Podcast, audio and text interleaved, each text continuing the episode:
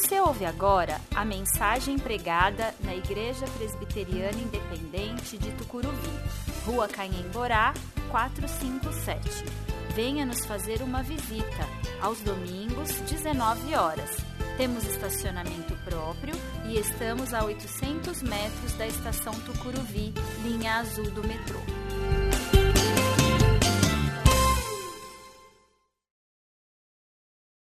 Livro do profeta Jonas, capítulo 1, versículo 12. Mas você vai manter a sua Bíblia aberta aí em Jonas 1, tá bom? Tá aí, hein? Tá aí no Antigo Testamento. Procura aí que você vai achar. Jonas, capítulo 1, versículo 12. Jonas respondeu: Joguem-me ao mar, e ele voltará a ficar calmo. Eu sei que esta terrível tempestade é culpa minha. Quantas vezes você já precisou ir num lugar e, não sabendo o caminho, não tendo o GPS, você insistia em não parar e não perguntar? Garanto que passou o nome de alguém aí na sua cabeça, né? Tem, uma, toda família tem alguém que é aquela pessoa que não pergunta. Né? Ela não pergunta, simplesmente não pergunta, ela não para para perguntar. Agora, o pior é aquela pessoa que, tendo o GPS no carro, entra sempre na rua errada, né? Você já viu isso? É para ela entrar, ela não entra, aí corrige a rota, ela não entra de novo, né? Agora, talvez você não dirija, né? E, então, eu vou perguntar para você quantas vezes você leu, ouviu e cantou sobre o perdão e insistiu em não perdoar. Insistiu. Pois é, nós insistimos no caminho errado, na direção errada, mesmo com Deus a nos apontar a direção certa. E é mais ou menos isso que acontece com Jonas, com o nosso personagem de hoje. Tudo que nós sabemos sobre Jonas é o que está escrito no livro dele, é, que possui uma série de palavras escritas em aramaico, o que nos diz que é um texto mais recente, é uma composição muito mais em estilo de novela do que profético. Se você for ler os livros dos profetas, você vai ver que tem uma estrutura básica lá: denúncia, julgamento e sentença. Jonas não tem isso. Jonas tem apenas o relato da vida do profeta. Né? Também não é um, povo, um texto dirigido para um povo, não é um, um texto dirigido a um governo, mas sim conta a história de um homem que provavelmente era de Judá, do Reino do Norte, que um dia, que não se sabe muito bem quando foi, talvez ali entre os séculos é, 6 e 4 a.C., ele recebeu uma mensagem de Javé para se dirigir a uma cidade muito distante, tida como uma das mais distantes no interior do continente e que dominara sobre Israel e Judá, a cidade de Nínive. E é aqui que eu posso falar um pouco mais dessa história. Jonas sai da sua casa, desce o cerca de mil metros de altitude das montanhas rochosas de Judá, só que ele não vai em direção a Nínive, ele vai na direção oposta, ele vai em direção ao porto de Jope. Deus o mandaram a seguir por terra, mas ele foge em direção ao mar. E em Jope, Jonas compra uma passagem para ir para Tarsis. E acredita-se que Tarsis ficava ali na região da Espanha e era uma das cidades mais distantes além mar. E com suas coisas em mãos, ele sobe na embarcação e calmamente essa embarcação começa a deixar o porto e segue viagem no mar tranquilo. Jonas está ali, confiante. Estou indo para bem longe, Deus não vai me achar aqui. O que, que ele faz? Ele vai lá para o porão e resolve dormir. Só que o mar não é tranquilo. Não à toa o poeta escreveu: Não sou eu quem me navego, quem me navega é o mar. E Javé, senhor de toda a criação, vendo que Jonas dormia calmo e profundamente nos porões do navio, move os ventos e as águas e uma tempestade começa a assolar a embarcação. O vento suave começa a se intensificar, as águas começam a se agitar e a tripulação começa a perceber que vem tempestade. E ela veio, e de uma forma tão intensa que eles não conseguiam crer. E quando a embarcação é tomada pela tempestade, o medo se assola ali entre aquela tripulação, e eu fico imaginando o capitão, solta essas cordas, joga essas cargas. Aí o outro grita, mas vai jogar tudo, é dinheiro. Não, não importa dinheiro, filho, nós vamos morrer. Tem que aliviar o peso, joga tudo no mar. E rapidamente a tripulação começa a se desfazer das cargas e vendo que não adiantava, porque o barco ia rachar, ele ia se quebrar, eles começam a cada um a clamar ao seu Deus, porque eles estão diante de uma tempestade tão forte que eles não conseguem é, ter outra ideia a não ser que aquela tempestade é ira de um Deus. E é nesse momento que o capitão olha para o lado, não vê aquele homem que cobrara a passagem. Será que ele caíra no mar? Será, que ele não caíra no mar? Ele vai até o porão e ele encontra Jonas o quê? Profundamente dormindo. Gente do céu. Como pode? Ele está lá, dormindo. E aí eu fico imaginando o capitão indignado chegando e falando: Levanta, rapaz! A gente está a ponto de morrer e você está aí dormindo. Clama aí para o teu Deus, quem sabe ele tem misericórdia da gente. E aí, de um salto, Jonas se levanta e sobe para o convés. Lá, a tripulação reunida já aguardava para lançar sortes. Por quê? Porque eles sabiam que aquela tempestade não era algo comum, havia algo espiritual, havia algo errado ali acontecendo, e eles queriam saber quem era o responsável por aquela tempestade tão violenta que só poderia ser fruto da ira de um Deus. E eles lançam sortes e cai em Jonas. E aí o capitão vira para ele e pergunta: Por que, que essa tempestade veio sobre a gente? Quem é você? De onde você vem? Qual é a sua profissão? Qual é o seu país?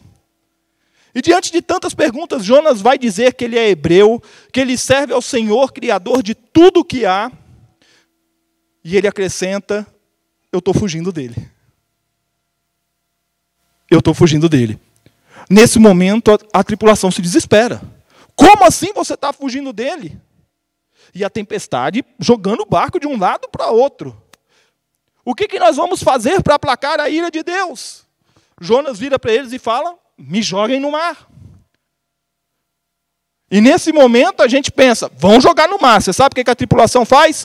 Dá de ombros e fala, o quê? Esse Deus já está irado que ele está desobedecendo. Se nós matarmos uma pessoa, ele vai vir cobrar o sangue dele da gente. Não vamos jogar no mar.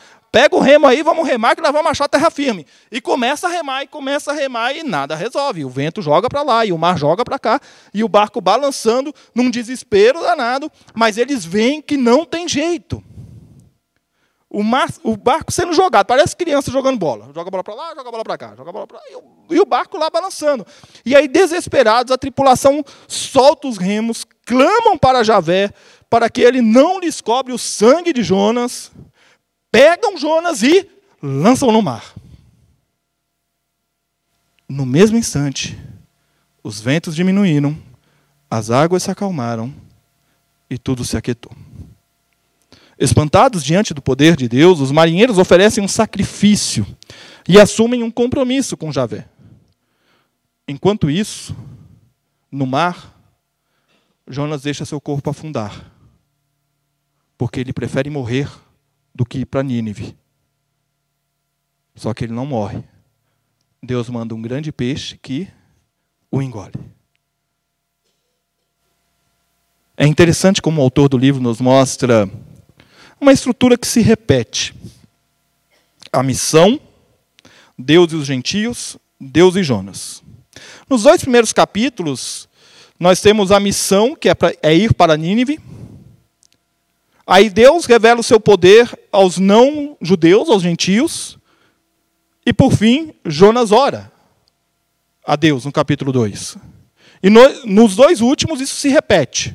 Vem a missão novamente, você tem que ir para Nínive. Deus se revela para o povo de Nínive e vem Deus e Jonas conversando novamente.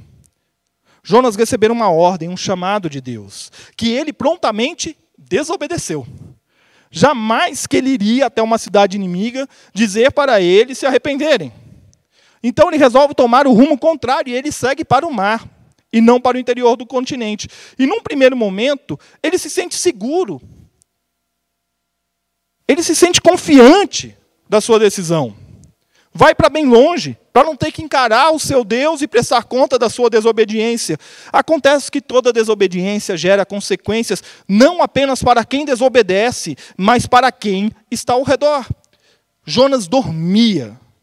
Você tem noção que o barco estava sendo jogado de um lado para o outro? E Jonas estava lá no porão dormindo. É impossível ele não sentir que o barco estava sendo jogado de um lado para o outro, mas ele estava dormindo tão profundamente, ele estava tão seguro de si, que ele sequer se incomodava com o barco sendo jogado de um lado para o outro. Ele não acordava, ele não estava nem aí para a tempestade, para o risco que enfrentava. Parece que Deus tem mais prazer em se relacionar com desobedientes íntegros do que com obedientes hipócritas. Essa frase é do pastor Batista Ed Renekiewicz, e ela nos coloca diante de uma realidade. Muitas vezes nós somos hipócritas o bastante para parecermos obedientes, quando na verdade não reconhecemos nossas culpas. Você e eu temos uma predisposição em não assumir os nossos erros. E quando não tem mais jeito, ou tentamos nos justificar, ou damos de ombros e ficamos indiferentes com as consequências dos nossos erros. Como se o erro fosse algo banal. Acontece que muitas pessoas sofrem com os nossos erros, nós não podemos ficar indiferente ao sofrimento que nós causamos aos outros e nem ao sofrimento que os outros têm por conta dos nossos erros. Sabe aquela história do homem que não paga a pensão do filho e os avós são acionados na justiça para pagar a conta? Então, muitas vezes com os nossos erros acontece isso. A gente não assume os nossos erros e outras pessoas passam a sofrer porque nós não assumimos a nossa culpa, nós não reconhecemos o nosso pecado. Nós é, cometemos erros e conscientemente nos negamos a assumir estes erros. Nós não ligamos para o sofrimento que ele está causando. Acontece que a desobediência não leva só à indiferença com o erro, mas a obediência leva às profundezas. Eu não sei se você já prestou atenção num detalhe da história de Jonas. aula de quarta-feira, o pessoal que está vindo sabe.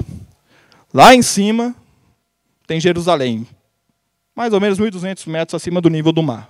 Então você tem o mar Mediterrâneo, Jerusalém, o monte ali, né, aquela, não chega a ser uma cordilheira, depois desce de novo lá para o Mar Morto, a 400, 300 metros abaixo do nível do mar. Né?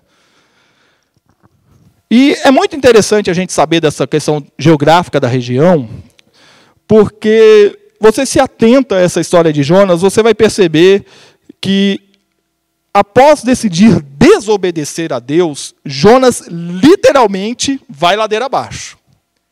Ele desce de Judá para o porto de Jope, no navio ele vai para o porão, e quando ele é lançado por mar, ele afunda e vai para a barriga do peixe nas profundezas do mar ele vai literalmente ladeira abaixo. Literalmente. Não é à toa que, em contraste ao cumprimento da vontade de Deus, ao não cumprimento da vontade de Deus, o autor nos coloca diante de uma cena que é uma espiral indescendente. Jonas só vai descendo a ladeira, só vai se afundando.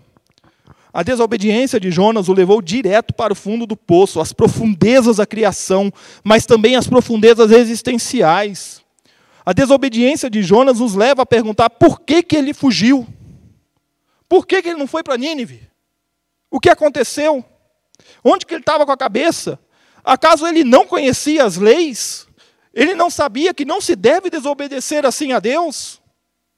Com certeza ele conhecia, como, como um bom hebreu, ele conhecia as leis, e ele sabia muito bem que desobedecer era, trazer, era atrair juízo para si. Mas ele não leva isso em consideração. Por quê? Muito provavelmente porque talvez ele pensasse que tais verdades fossem recomendações meramente religiosas. E um dos maiores equívocos que você e eu podemos cometer é olhar para a palavra de Deus, esse livro que você tem aí na sua mão, pode estar até no seu celular ou no seu dispositivo aí, é você olhar para essa palavra como se essa palavra fossem meras recomendações religiosas. E isso acontece com muito mais frequência do que você imagina. Não foi nenhuma nem duas vezes que eu ouvi em aconselhamento expressões como: venho ao culto todo domingo, mas ainda assim Deus não me abençoa. Sou crente desde o ventre da minha mãe. A minha bisavó era crente. Mas Deus não está me abençoando. Herança. Herança. Eu estou sofrendo tudo o que eu estou sofrendo. E comentários como estes escondem por detrás deles uma prática muito comum de barganha com Deus, pensando que cumprindo ritos se agrada a Deus. Ouve o Evangelho, lê o Evangelho, mas não são possuídos, não são tomados pelo Evangelho. O Evangelho não deve ser apenas lido, mas principalmente vivido. Quando nós não vivemos o Evangelho, mesmo ouvindo o Evangelho, nós não podemos esperar outra coisa que não as profundezas. Um abismo chama outro abismo. Está lá nos Salmos. Nós observamos, nós ouvimos, mas nós não praticamos.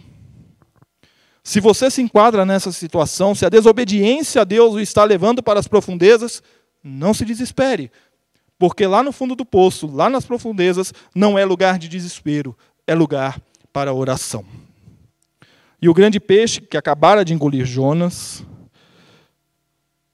dessas profundezas do mar, e por três dias e três noites Jonas permanece lá dentro. E depois de três dias e de, de três noites, Jonas ora. E quando eu estava meditando nesse texto, e vendo que ele ficou três dias e três noites antes de orar, eu fiquei pensando assim: rapaz, esse cantinho do castigo que Deus botou Jonas foi demorado, né? Sabe aquele negócio? Está de castigo, vai ficar lá no cantinho lá. Foi demorado, né? Foi demorado. Fica aí e reflete. Ele levou três dias e três noites para orar a Deus, reconhecendo quem é o Senhor da sua vida. Isso me lembra muito o Salmo 139, 8. Se eu subo ao céu, lá está. Se desço ao mundo dos mortos, lá estás também. Revista atualizada de Almeida diz: Se subo aos céus, lá está. Se faço a minha cama no mais profundo abismo, lá estás também. Não há profundeza que se esteja, que não se pode clamar a Deus e ele não escute. Onde quer que você esteja, qualquer que seja a sua situação. Foi preciso três dias e três noites na barriga do peixe para Jonas compreender que não adiantava ele fugir. Ele tentou fugir. Foi pegar o barco para Tarsis, se escondeu no porão, pediu para ser arremessado ao mar. Ele queria morrer, mas ele não queria cumprir o chamado dele. Mas não adiantava ele fugir, porque quando Deus nos chama, quando Deus nos chama, é para nós cumprirmos. O profeta que larga o seu chamado as consequências são essas. Deus vai atrás. Deus traz juízo. Deus traz correção. Ele fugiu. Ele se escondeu. Mas ele não morreu, ele ainda estava vivo. E ali, depois de três dias e três noites, ele ora, e a sua oração está registrada lá no capítulo 2. Você pode ler depois na sua casa, mas nessa oração ele reconhece que sua angústia o levou ao abismo em que se encontrava ele reconhece que somente Deus poderia tirá-lo daquela situação. Não havia outra forma. Eu quero te dizer que a oração não é o recurso final, é o recurso constante. Eu conheço gente que só ora quando a situação aperta. Eu conheço gente que, mesmo com um monte de problemas, não ora. Grande verdade é que a oração é submissão. É você se submeter. É você se submeter a Deus. É diálogo em forma de reconhecimento da soberania de Deus. E ao nos ensinar a orar, veja que interessante, Jesus nos deixa uma oração que é puro reconhecimento. Você reconhece de quem você é filho, Pai nosso que estás nos céus, você reconhece de quem você é dependente, o pão nosso de cada dia nos dai hoje, você reconhece que você é interligado um ao outro pelo perdão, juntamente com o Pai, perdoa os meus pecados como eu tenho perdoado ao meu semelhante.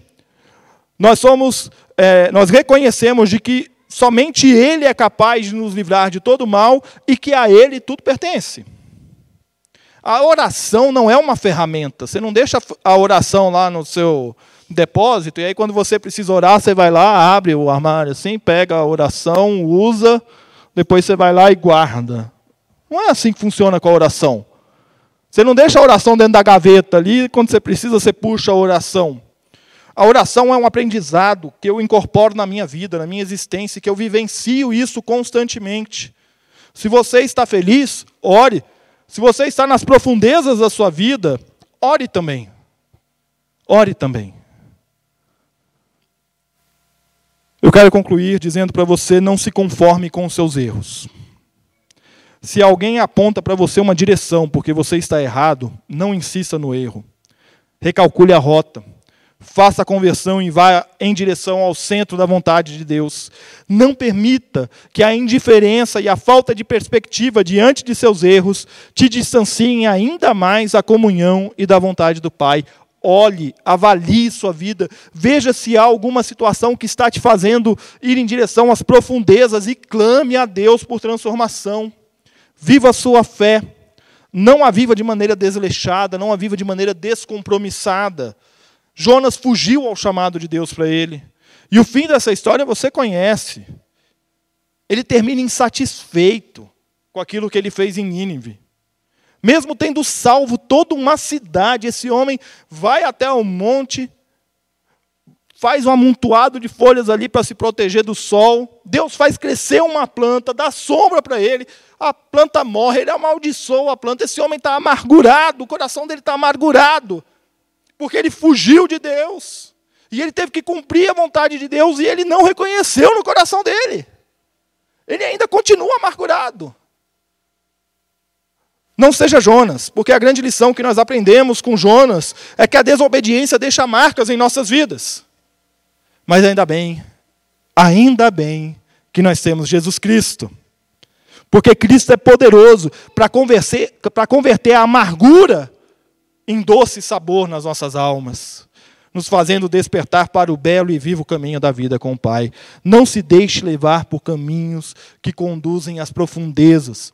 Suba, venha para a superfície, dê a mão ao seu irmão e à sua irmã de fé e caminhe na força e na coragem do Senhor. Que Deus assim nos abençoe.